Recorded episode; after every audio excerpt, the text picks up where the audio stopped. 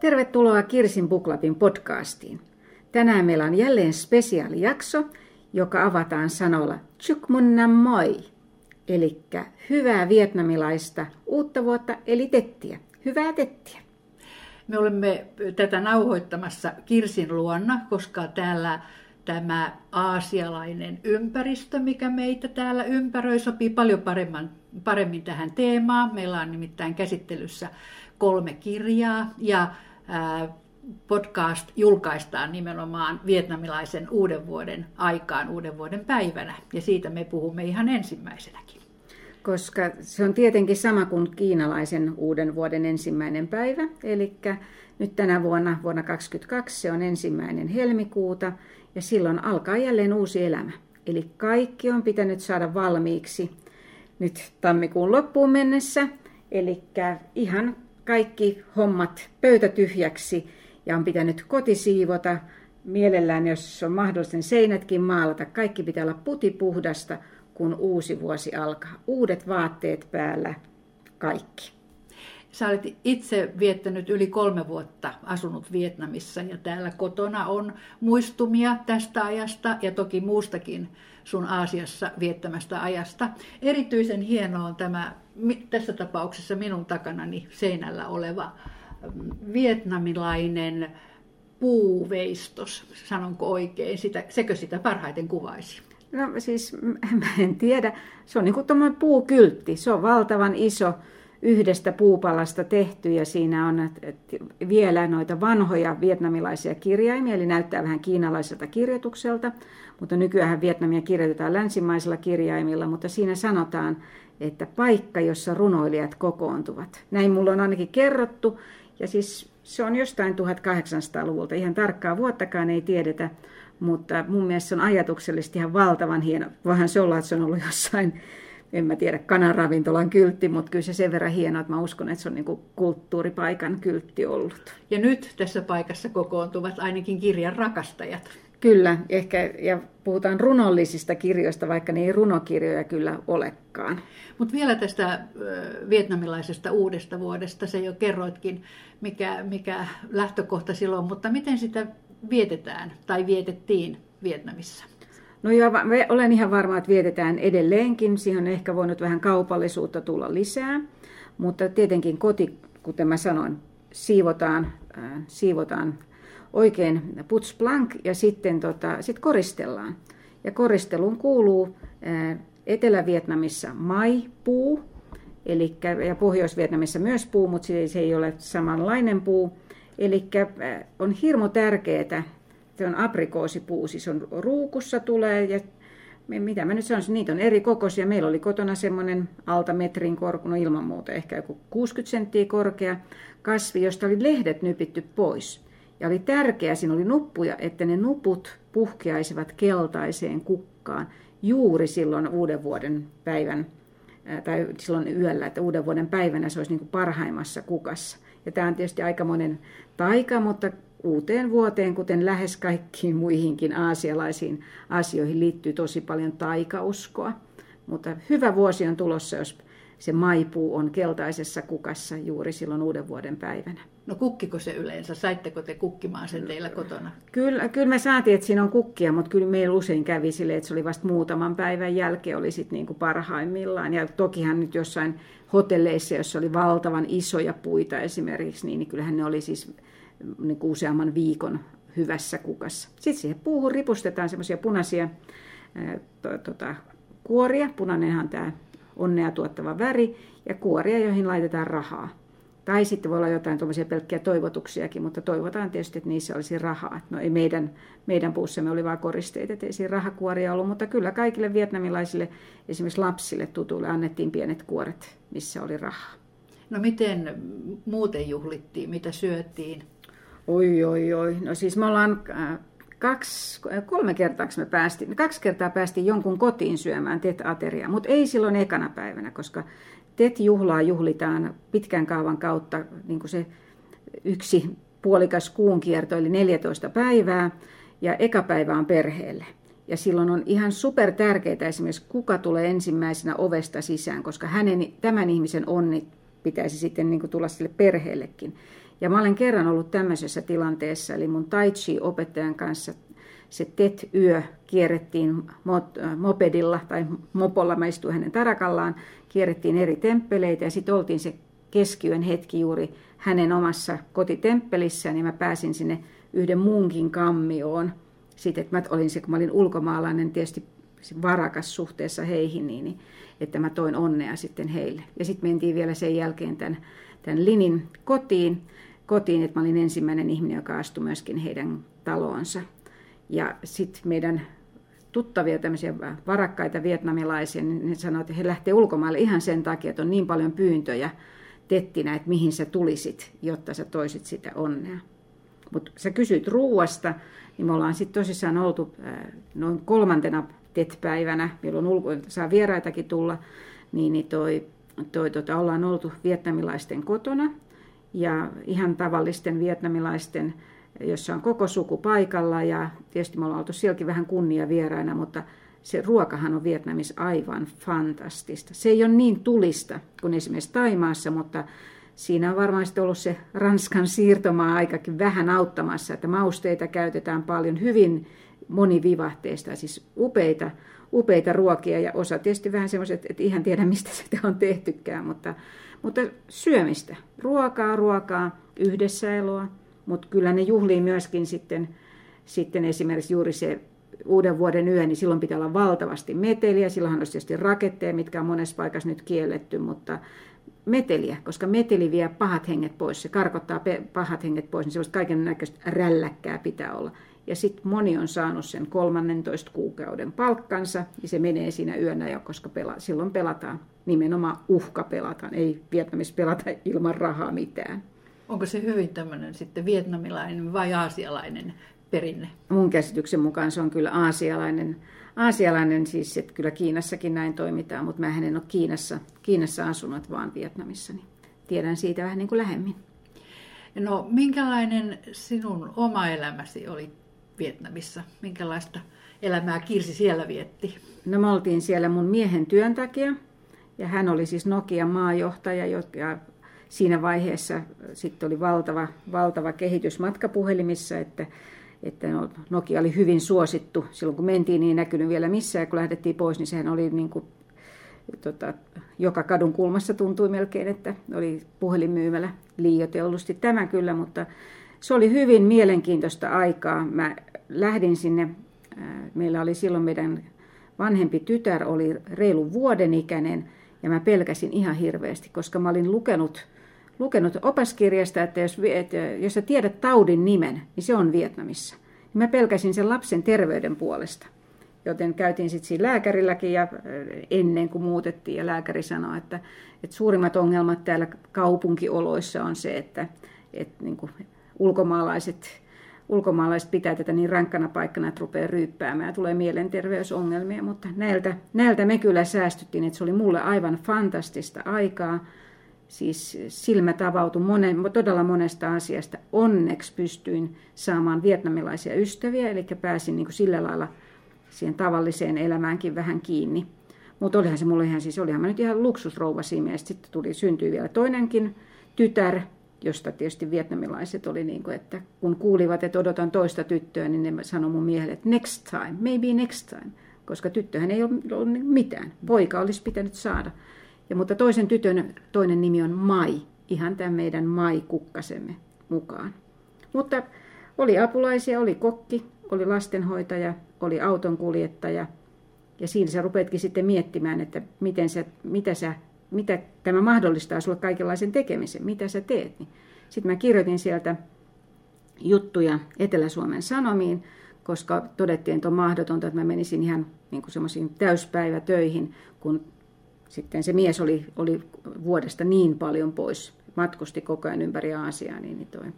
Et mä olin sitten siellä Vietnamissa, pidin sitä taloutta, mutta kyllä mä olin aika, aika miten mä sanoisin, hyödytön sen talo, niin kuin, talouden kannalta siinä mielessä, jos mä menin vaikka torille, niin siihen, siihen aikaan siellä oli siis eläviä eläimiä ja kaikkea, niin eihän me sieltä osannut mitään ostaa. Ja sitten se meidän apulainen sanoi, että olisiko nyt parempi, että madam ei menisi sinne, että hän käy, koska hän saa kaiken niin kuin puoleen hintaa. Et mä kävin sitten ostamassa niin kuin kukkia. Mutta sitten mä osallistuin hyvän tekeväisyystyöhön ruotsalaisten tota, naisten järjestössä ja, ja sillä lailla sitten olin tietysti paljon, paljon lasten kanssa, että kun mä sanoin, että olin lastenhoitaja, niin oli ihan puolipäiväisiä siinä. Että, mutta mielenkiintoista aikaa ja aivan todella upeaa, että sydän jäi kyllä Vietnamiinkin. No meillä on nyt kolme kirjaa, joita yhdistää se, että kaikkien tekijöillä on vietnamilainen tausta. Ja me puhumme näistä kolmesta kirjasta. On ensinnäkin Kin Tranin, Quin Tranin, sanoinko mä nyt sen oikein? No, en mäkään tiedä, mutta mä sanoisin Quintran. Quintran, Varjo ja viileys. Eli Suomessa asuneen, nykyään asuu kyllä Ruotsissa, mutta asuneen ja tällä hetkellä Runeberg palkintoehdokkaana olevan kirja Varjo ja viileys, joka on siis alun perin ilmestynyt tietenkin ruotsiksi, suomen ruotsiksi, Skukkao Svalkka on tämä nimi. Samaan aikaan toki myös käännöskin on ilmestynyt. Se on meidän ensimmäinen kirja. Sitten meillä on myöskin nuorehkon miehen, ei nuoria miehiä enää meidän näkökulmasta on, mutta on kuitenkin Ocean Wang, Wangin lyhytmaallinen loistomme, ja hän on Amerikassa asuva Vietnamin, Vietnam-taustalainen. Niin siis, eli toi Quintran, tämä, joka on Pietarsaaressa niin. kasvanut ja käynyt suomenruotsalaiset koulut, niin hän on syntynyt Malesiassa pakolaisleirillä niin. ja Ocean Wong on syntynyt ihan sitten kyllä niin kuin Vietnamissa. Hän on syntynyt vuonna 1988, sen mä muistan. Ja sitten meillä on kolmantena kirjana ihminen, josta olemme aikaisemminkin puhuneet, eli Suomessakin vierailut Kanadan vietnamilainen Kim Thuy. Ja hänen kirjansa on M.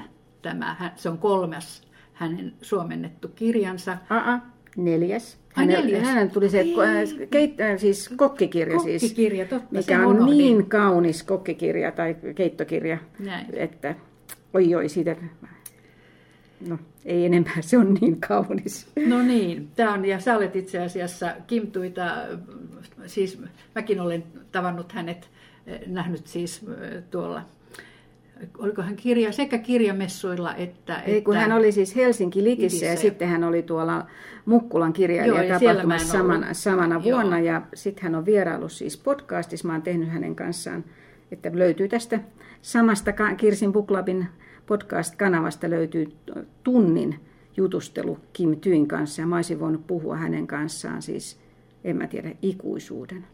No, mä kysyn sinulta nyt tämän sun Vietnam-tietoisuuden tai tuntemuksen pohjalta, että, että kuinka paljon sä, löydätkö sä yhteistä näissä kirjaissa ja, ja mitä vietnamilaista sä löydät näistä kolmesta kirjasta? Puhutaan niistä sitten vähän tarkemmin vielä erikseenkin, koska ei ne ihan samanlaisia suinkaan ole.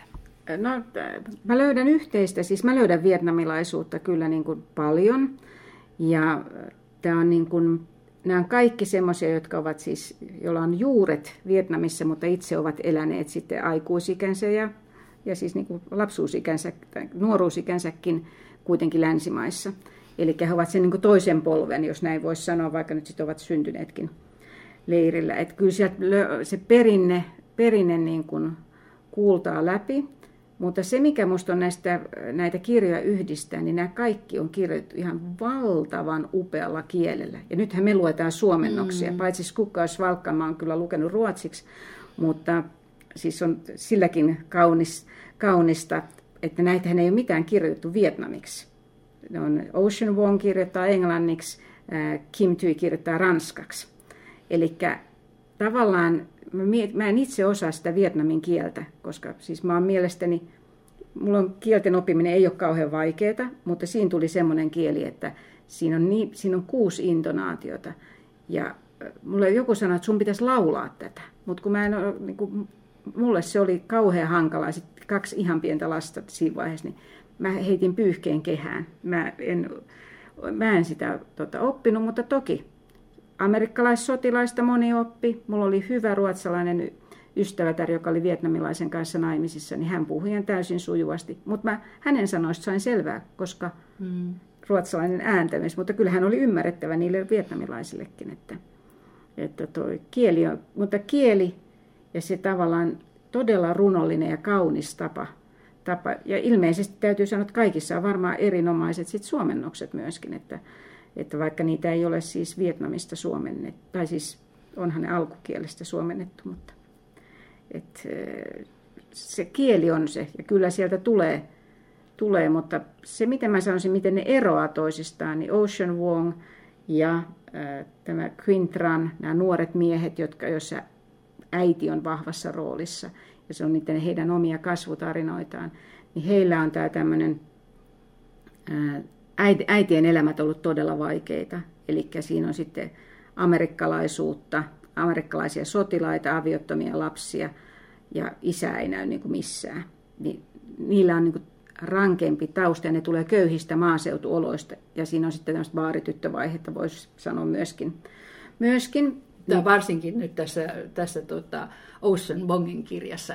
Joo, tässähän ei, ei Quintranissa ei kerrota ei, mitään, et, ei. Se, ei oleteta tämmöistä asiaa siitä äidistä, mm-hmm. mutta hänkin on kuitenkin, että hän ei ole kauhean, hän ei ole mistään yläluokasta, kun Kim Tyin ne aikaisemmat Ruu- ja Vi-kirjat kertoo siitä oman suvun tarinasta, ja Kim Tyin, oliko se nyt isoisä, oli Saigonin kakkospormestari tai jotain vastaavaa, he ovat olleet joo, joo. todella yläluokkaa, niin, ja että se on niin vähän erilainen näkökanta siinä mielessä, sillä lailla ne musta eroaa keskenään toisistaan. No tuossa Varjo- ja viileyskirjassa, niin kuin sä sanoitkin, niin, niin kirjailija on lapsuutensa ja nuoruutensa elänyt Pietarsaaressa. Ja kyllä se kirja musta on hyvin pitkälti myös niin kuin kuvaus tämmöisestä pikkukaupungista. Siinä on ilman muuta, se on, se on vietnamilainen perhe, se on kerrottu tämmöisen pienen pojan, siis pienen koulupojan, joka nyt sitten vähän tietenkin siinä myöskin varttuu kirjan, kirjan myötä, mutta hänen näkökulmastaan lähtökohta on juuri se perheäiti ja sitten iso, isoveli ja mitä siinä perheessä tapahtuu. Se on myös hyvin tämmöinen niin kuin, niin kuin fragmentaalinen, mutta, mutta eikä välttämättä etene kronologisesti, mutta tarinana kyllä. Kirjailija on itse sanonut, että siinä on vain, oliko se nyt yksi kolmasosa, 30 prosenttia hänen omaa, että sillä tavalla se, hän, hän on ainakin halunnut niin kuin irrottaa sen siitä omasta kehitystarinastaan, ettei se ole pelkästään sitä. Sen sijaan tuo, tuo lyhyt maallinen loistomme, niin, niin sehän on ihan selvästi, ja se ei kai kirjailija ole sitä kieltänytkään, että se on hänen hyvin elämäkerrallinen tarinansa. Niin, no siinäkin kyllä on vissiin aika paljon fiktiovapauksia. Totta kai fiktiohan on, on sekin tota, on. Sanonut, mutta molemmissa on tämmöinen siis eh, perheyhteisö, missä on Ocean Wongilla on siis on nuori poika ja on äiti ja isoäiti. Ja nyt tässä Quintranilla on sitten tosissaan tämä pienperhe siellä Pietarsaaressa, mutta molemmissa on selkeästi se ulkopuolisuuden näkökulma. Että kun on vähän sanottu, että pitääkö tätä lukea nyt tämmöisenä maahanmuuttajaromaanina, niin kyllä mun mielestä siinä on, on vahvasti se, että kuinka sä jäät sen, niin kuin sen kun etenkin se äiti, mm. joka ei opi kieltä ja on vaan tietyt ammatit siellä niin kuin mahdollisia. Tietysti nyt ei tiedetä, onko mitä koulutusta mahtaa olla taustalla, onko mitään, mutta ne on sitten tämmöistä pesulaa tai Wongis, missä tullaan siihen, että on kynsihoitola – ja me opittiin näistä, mikä tulee itse asiassa tuossa Kim Tyin M-kirjassa, että puolet maailman kynsihoitoloista on niin vietnamilaisten pyörittämiä.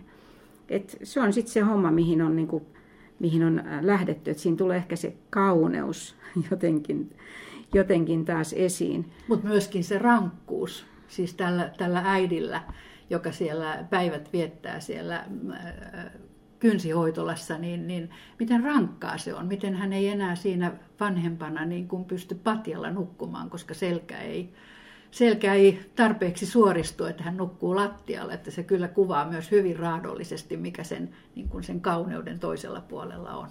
Mutta kyllähän tässä niin kuin näissä kaikissa tarinoissa tulee se, että se et ei sieltä kevyin eväin tai kevyesti sieltä Vietnamista pakoon lähdetty. Kyllä ne elämät ne kohtalot on, on ollut tosi rankkoja. Ja tietenkin näissä, mitä omia, omia ystäviä ja tuttavia siellä oli, niin, niin se on, äh, oli tosissaan venepakolaisia, jotka ovat palanneet, sitten ovat palanneet niin kuin aika no, erilaisiin elämäntilanteisiin, mutta ne pakomatkat ovat olleet niin kuin, että sä et ole päässyt siellä helikopterilla sinne, sinne suurlähetystöön ja sieltä laivaan, vaan sä olet sitten joutunut niin kuin erinäköisiä reittejä pitkin kävelemään Kambutsiaan ja olemaan lammissa lammissa tota, piilossa päivässä aikaa hengittää jollain putkella. Siis semmoisia, että sä ajattelet, että voiko nämä olla niin kuin totta, mutta kyllä ne vaan on. Ja yksi tuttu oli esimerkiksi, hänen perheensä oli ollut semmoinen keskiluokkainen, mutta siellä oli ollut myös amerikkalaisyhteyksiä, niin, niin sitten sit jouduttiin koko suku uudelleen koulutusleirille, missä isä kuoli ja missä ihan valtavaa nälkää kärsittiin. Ja siinä oli sitten, oltiin hyvin koulutettuja, oltiin tota, käyty yksityis, tai siis, no, yksityiskouluja siihen aikaan. Mutta sitten kun, sitten kun kommunismi otti vallan, niin sen uudelleen koulutusleirinkään jälkeen mitään töitä ei löytynyt. Et sen takia kaikki, kaikki nämä apulaiset ja autonkuljettajat, jotka ulkomaalaisilla oli töissä, niin nehän oli niitä, jotka osasivat joko ranskaa tai englantia tai ehkä molempia. Ja niillä oli sitten joku, joku tämmöinen tausta siinä sodassa tai heidän perheillään tai jollain sukulaisilla, niin he eivät olleet päässeet mihinkään virallisiin töihin. Ne pääs vaan tekemään jotain hanttihommia. Tai nyt sitten luojan kiitos, kun tuli ulkomaalaisia, niin pääsivät sitten, sitten tota, heille töihin, niin saivat, pystyvät hankkimaan elantoa. No sitten tämä Tyin M, ja M tarkoittaa siis ö, tyttöä tai poikaa. Tai puolisoa, tai koska vietnamin kielessä on tämmöisiä puhuttelusanoja, pitää tietää, miksi sä kutsut toista. Sun, se, se sun niin kuin minä-sana on eri, kun puhut sä ylemmälle tai alemmalle.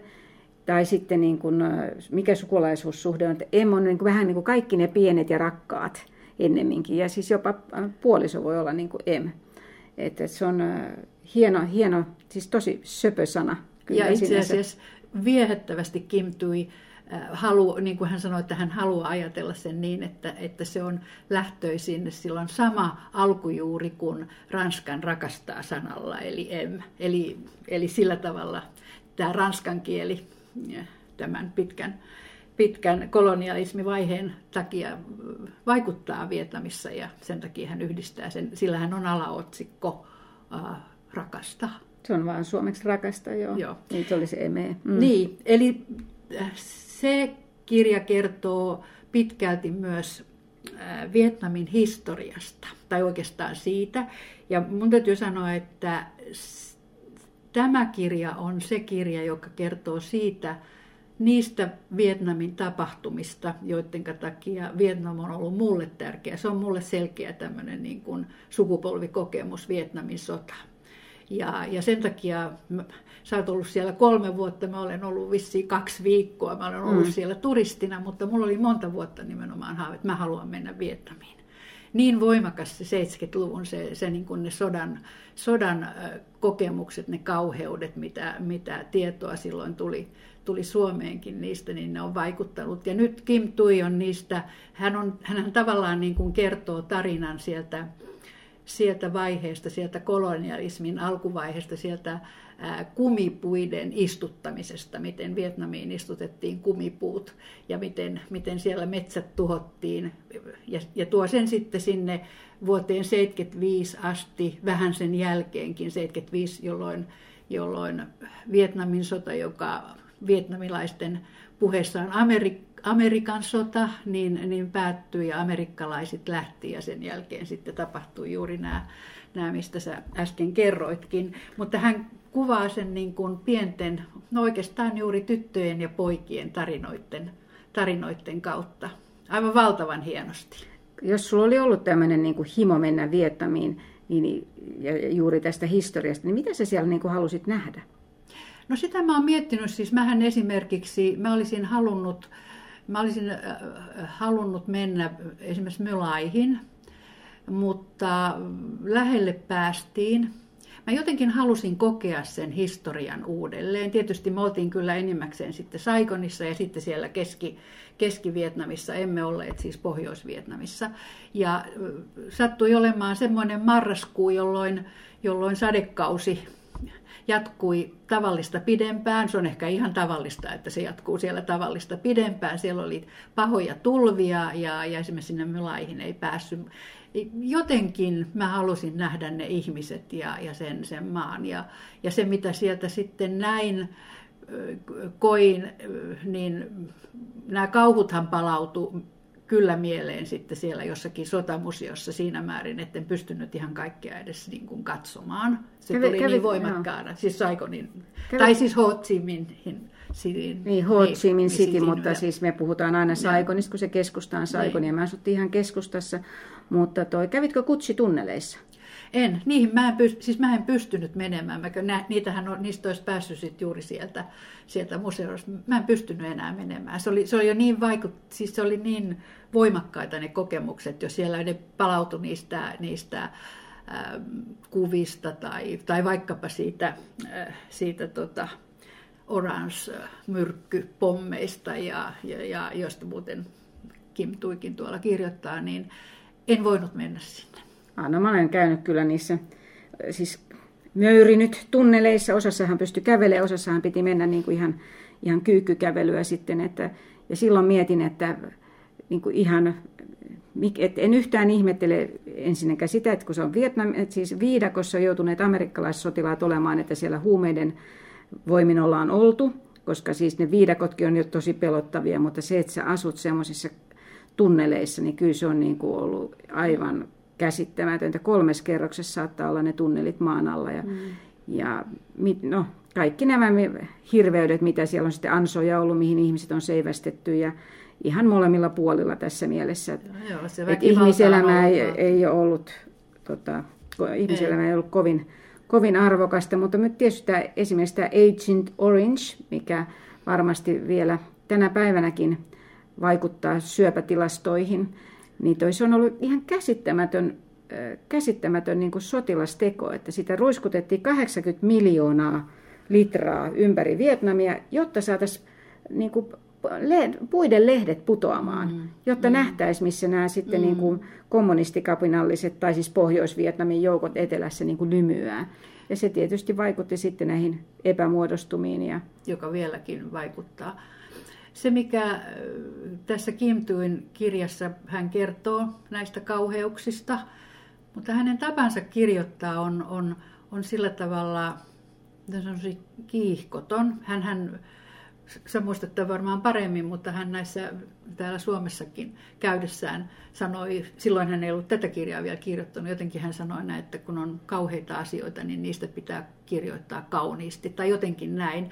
Ja, ja ei voi sanoa, mä nyt kuvailisi tätä, tätä kirjaa, että hän kirjoittaa kauniisti, hän kirjoittaa erinomaisesti, hienosti, mutta sillä tavalla kiihkottomasti ja vailla, vailla niissä hirveimmissäkään, kun hän niin kuin kuvaa, kuvaa vaikkapa just tätä Mylain kylän tuhoa ja, ja, ja miten, se, miten se tapahtuu, miten, mitä amerikkalaiset siellä siellä tekivät, niin, niin hän välillä asettuu myös sen onnettoman amerikkalaissotilaan sisään ja, ja, ja siihen tilanteeseen, missä poika luulee, että hän, hän, hänet on käsketty vaan take care of them, siis niin kuin huolehtimaan heistä, mm. ja sitten onkin ihan, ihan toisenlaisesta komennosta ollut kysymys. Että sillä tavalla hän, hän, hän ei, hän, hän, hän ei niin kuin pelkästä, hän ei niin kuin tuomitse eikä asetu vain yhdelle puolelle semmoinen joka, ihminen, joka ei ole paljon Vietnamin sodasta lukenut, niin tämä Em on tosi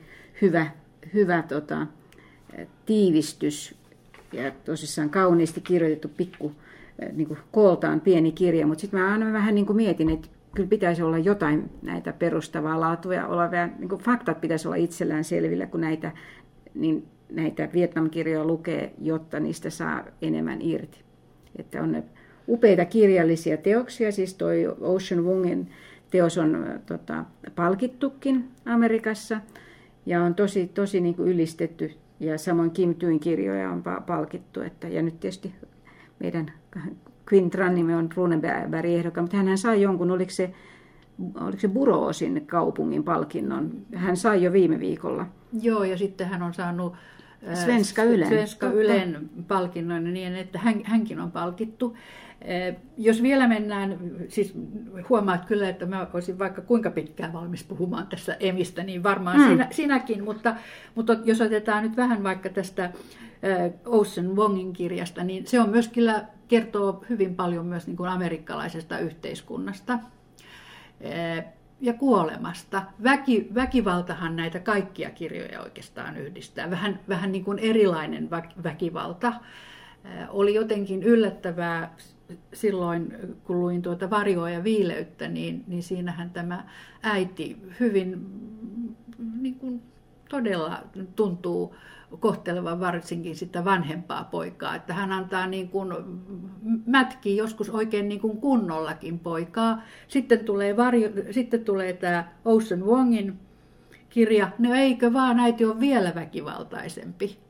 No sitten tietysti emissä se väkivalta on, on tämmöistä niin kuin yhteisöllistä väkivaltaa, ja, tai siis ei yhteisöllistä, mutta sodan väkivaltaa. Onko Vietnam, onko Aasia, minkälainen, mi, mi, miten siellä suhtaudutaan väkivaltaan? No nyt on kyllä vähän, äh, siis jos katsoo esimerkiksi, äh, nyt kun sanotaan, no miten, nyt mä änkytän tässä, kun mä tulisi kysymys, jota en ole yhtään miettinyt, että mä sanoisin jotain järkevää.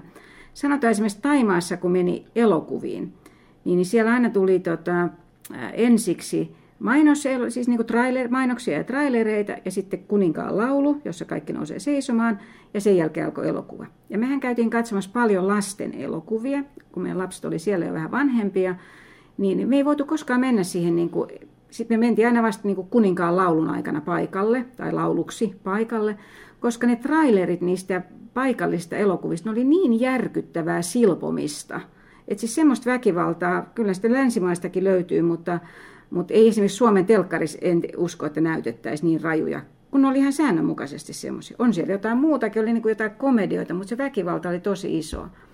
Mutta tähän Vietnamissa se, miksi niiden ihmisten kanssa tuntui, että pääsi pääs niin kuin lähelle, niin oli se, että koska niillä oli se, semmoinen, niillä oli se sodan kokemus. Vähän niin kuin meillä Suomessakin on niin kuin, kuitenkin siis isovanhemmat mullakin ollut sodassa. Että tämä, tämä tavallaan, että, sä, niin kuin, että semmoinen joku tietty surumielisyys. Mutta kyllä nyt mä mietinkin, että kyllä mä tunsin miehiä, jotka oli, että tunsin pariskunnan, jotka se mies ei käsittääkseni ollut väkivaltainen, mutta oli useampi näitä, ja nyt mietitään sitten vielä, että mä en ihan hirveän montaa no tunne, no niin, niin, niin oli niin. ollut perheväkivalta, oli otettu tota eroa ja sen vuoksi, että mies oli väkivaltainen. Mutta se, että sitten toisaalta, kun tässä nämä äidit mäiskii näitä lapsia, niin, niin lapsethan ne niitä, nehän ovat vasta katsotaan syntyneeksi ensinnäkin, kun on yksivuotiaita. Iät laskettiin niin vasta yksivuotiaasta. Koska lapsikuolleisuus oli ollut niin suuri, niin se ei niin oikein ollut ja sitten samoin siellä Keski-Vietnamissa, kun te olitte tulvissa, niin niitä tulvia on lähes joka vuosi. Sieltä tulee tota, mereltä taifuuneja. Niin, niin lapsi, lapsiuhria ei lasketa. Et siis sä et oikein tiedä, kuinka monta tuhatta siellä nyt sitten saattoi kuolla tai satoja, koska lapsia ei lasketa. Et tavallaan se, on, ollaan semmoisessa vaiheessa, että lapsia oli vielä aikaisemmin paljon, mutta nythän ei enää ole. Ja nyt nämä ihmiset, jotka oli meidän lähipiirissä esimerkiksi, niin oli ihan valtavan helliä mun mielestä. Nyt kun tietysti meilläkin on ollut siis lastenhoitajana, niin, toi, niin no, ainakin kaikki mitä mä näin, niin, niin oli mun mielestä helliä, lämpimiä, välittäviä, viisaita naisia. Et oli muutama tämmöinen mies, mies kenet niin tunnen, niin, niin niiden kanssa ehkä nyt, ja ne oli länsimaissa kasvaneet sitten, tai, tai sitten länsimaissa koulutettuja, niin, mukavia tyyppejä, mutta mä en, en tavallaan siitä muuten tiedä, mutta en nähnyt sitä väkivaltaa samalla lailla. Ja sitten Vietnamissa on se, että siellähän ei ole aseita ollenkaan. Että se on sillä lailla turvallista. No, en tiedä, onko jotain mustaa pörssiä, mutta se on niin tarkoin vartioitu maa sit niinku rajojen puolesta, että siellä ei niinku, ää, tarvinnut semmoista puolta niinku pelätä. Tässähän on myös tässä Ocean Wongin lyhytmaallinen loistomme kirjassa, niin siinähän on myös sitä väki, väki, äh, siis perheväkivaltaa se on ylipäätään siinä se väkivalta, se kuolema. Siellä on, siellä on, nyt ollaan siis Amerikassa siinä se huumeiden, huumeiden käyttö ja, ja miten moni hänen, ihan hänen lähe, läheisin ystävänsä ja rakastettunsa kuolee huumeisiin ja miten, miten moni muukin. Tämä tulee siinä kirjassa niin vahvasti esiin. Et siihen, nähden, siihen nähden voisin sanoa, että pidän melkein tuota varjoa ja viileyttä suomalaisena kirjana, jos näitä nyt ver, vertaa, että siinä on yksi amerikkalainen ja, ja toinen suomalainen kirja, jos haluaa niin kuin tästä näkökulmasta ajatella. Mutta ehkä vielä semmoinen kulttuurillinen piirre, että kuten mä sanoin, sitä poikalasta arvostetaan. Ja poikalapsen velvollisuus on pitää vanhemmistaan ja isovanhemmistaan huolta. Eli se on se sun sosiaaliturva, se poikalapsi. Tyttölapsi menee naimisiin todennäköisesti toiseen perheeseen ja on sen perheen omaisuutta. Eli tavallaan nämä pojat niin kuin ovat todella rakkaita ja sitten myöskin nämä vanhemmat, se, se kuuluu sinne kulttuuriin, että sä pidät huolta vanhemmista. Niin kuin tässä pestään jo isoäidin ruumistakin tässä Ocean Wongissa, mutta siis, että ollaan todella, että se on se uskollisuus siihen ja siellä ei vanhempia vastaan kapinoida. Ja se vahvasti tulee näkyviin koko tuossa Ocean Wongin kirjassa. Sehän, sehän on hänen, oike- se on hänen kirjeensä äidilleen, lukutaidottomalle äidilleen. Se on siihen muotoon kirjoitettu ja nimenomaan sitten se rakkaus, joka, joka näkyy sitten myös siihen isoäitiin, joka tässä kirjassa sitten vielä. Ja molemmat, molemmilla on tämä tosi traumaattinen, traumaattinen tausta, mutta mä muistan esimerkiksi se meidän fantastinen lastenhoitaja Hai. Hai Hailla oli kaksi tytärtä itsellään. Ja toinen tytär oli tehnyt jotain, siis se oli varmaan siinä vaiheessa joku kymmenen. Mä en muista, mitä se, siis mulle mitään sanomaton niin kuin asia, mitä se oli tehnyt, mutta jotain se oli tehnyt. Oliko sanonut vaan rumasti vai oliko tehnyt jotain. Ja tämä Hai sanoi, että hän ei puhu sille Tamille ennen kuin se pyytää häneltä anteeksi. Ja siinä meni vissiin kymmenen päivää, että se ei puhunut tyttärelle ennen kuin pyysi anteeksi. Ja se Hai oli niin kuin kaikin puolin, siis edelleen mä olen hänen kanssaan yhteyksissä, on mun mielestä aivan fantastinen, fantastinen tyyppi. Niin, niin toi, et kyllä niissä on niin kuin, mä ajattelin, että mä oon niin lepsu, että mä en olisi ikinä kyennyt siihen, että, että toi, mutta et, kulttuurieroja on. Sä otit jo esiin aikaisemmin sen, sen tuota, nämä mm, vietnamilaiset ja kynsihoitolat ja miten sä sanoit, puolet, puolet Maailman kynsihoitoloista on vietnamilaiskytköksissä ainakin. Tämä on nyt yksi esimerkki vaan siitä, millä tavalla se Kim Tyi tässä kirjassaan niin kuin sitoo semmoisia lankoja yhteen ja välillä ne vähän lähtevät eri suuntiinkin, mutta hän sitoo siinä kirjassa nämä kynsihoitolat ja kynsilakat ja niissä käytetyt aineet itse asiassa niihin myrkkyihin, joilla ne viidakot tuhattiin ja tuhottiin ihmiset ynnä muuta. Että hän, hän, hän on rakentanut täl, tällaisen niin kuin yhteyden siihen. Ja samalla tavalla hän rakentaa yhteyksiä näiden, eri, tämän, näiden lasten ja näiden henkilöiden kautta. Että siitä tulee semmoinen niin kuin Vietnamin historian kudos. Kuten sanottu, hän on super, super taitava ja hän oli myös, hän oli siis todellinen tarinankertoja. Et siis siinä mielessä nämä kaikki on tarinankertoja. Että se onkin, että sinänsä mulla on tuossa Pinossa myöskin kirja, jonka on kirjoittanut mun tai chi-opettaja, se Lin, jonka kanssa me niitä mopolla niitä temppeleitä kierrettiin. Ja mä, en, mä tiedän, että siinä on semmoinen luku, missä hän kertoo, kun hän oli mun kanssa markkinoilla. Ja sen hän on mulle silloin niin kuin, äh, englannin, tai englanniksi kertonut. Mutta mä tiedän myöskin, että yksi niistä tarinoista esimerkiksi alkaa niin, että, että kerrotaan, että mennään äh, siis suvun hau, tai isoisän haudalle ja kaivetaan ne luut esiin, kun niitä täytyy puhdistaa aina välillä niitä luita. Niin, niin, niin sieltä nostetaan pääkallo ja pääkalloon onkin ilmestynyt tekstiä, on ilmestynyt tarina, siis niin kuin fyysisesti siihen on kirjoitettu. Niin tämä on sen sen hänenkin, tota, hän on siis ihan julkaissut kirjailija myöskin, niin tarinan alku. Ja musta on niin kuin, mä, mä niin kuin suu auki Joo. kuuntelin sitä sen juttua, että aivan käsittämätöntä, koska nämä menneet sukupolvet ovat tietenkin läsnä. Ne ovat siellä uuden vuoden aterialla, ne ovat valokuvina ja heille katetaan, ja, katetaan ruuat. Ja sitten 15 minuuttia ajatellaan vanha, niin kuin näitä menneitä polvia ja sitten tota, valokuvat pannaan vähän sivuun ja sitten muut voi syödä. Eli tämä oli, mä muistan, oli niin kuin yksi tuttu sanoi, että joo, heillä on tänään on, niin kuin, oliko se sitten isoisän synttärit. Mä sanoin, että miten te menette? Ei, ei, kun vaan kotona. Sitten mä sanoin, hetkinen, eikö se isoisä, eikö se hän ole kuollut? Juu, mutta siis koko suku tuli viettämään isoisän syntymäpäiviä niin kuin siihen kotialttarin äärelle. Että näillä onne henget ovat ihan eri lailla, vaikka Vietnamissa on tosi paljon katolilaisia niin, niin vaikka olet katolilainen, niin kyllä sulla on niin kuin henget, henki, henget täytyy ottaa huomioon. No niin, nyt me aloitettiin siitä TET siitä uudesta vuodesta ja, ja nyt sä myös päätit siihen, niin sanoppa nyt uudelleen se toivotus, se vietnamiksi tämä uuden vuoden toivotus. Chuk mun moi.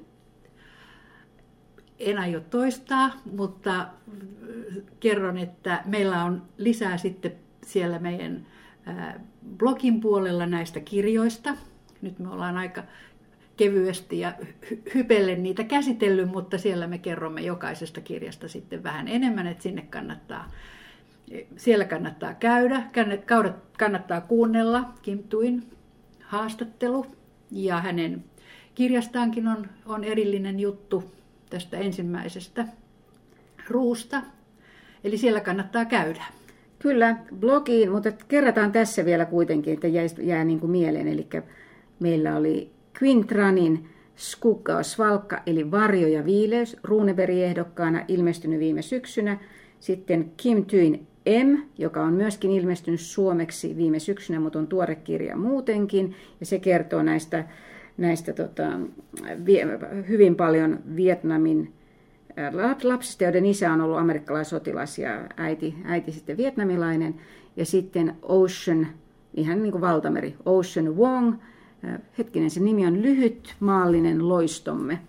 Ja aivan fantastinen nuoren myöskin siis sivusta katsojan siinä mielessä, että hän on, hän on myös homoseksuaali, niin siinä ajautuu sitten kiusattavaksi, niin, mutta aivan, aivan fantastinen kirja. Näillä kolmella Vietnam-kirjalla pääsee hyvin Vietnam-tunnelmaan. Tetistä niissä ei paljon puhuta, mutta nyt kun alkaa Tiikerin vuosi, Ocean Wongissa mainitaan Tiger Woods kyllä muutamaankin kertaan, ja toi, joka on hänkin tietynlainen Vietnamin sodan tuote, niin toivotetaan upeaa tiikerin vuotta kaikille. Ja jos edelliset uuden vuoden lupaukset on jo niin jotenkin unohtuneet, niin nyt voi tehdä uusia ja aloittaa puhtaalta pöydältä. Chuk mun nammoi. Hei!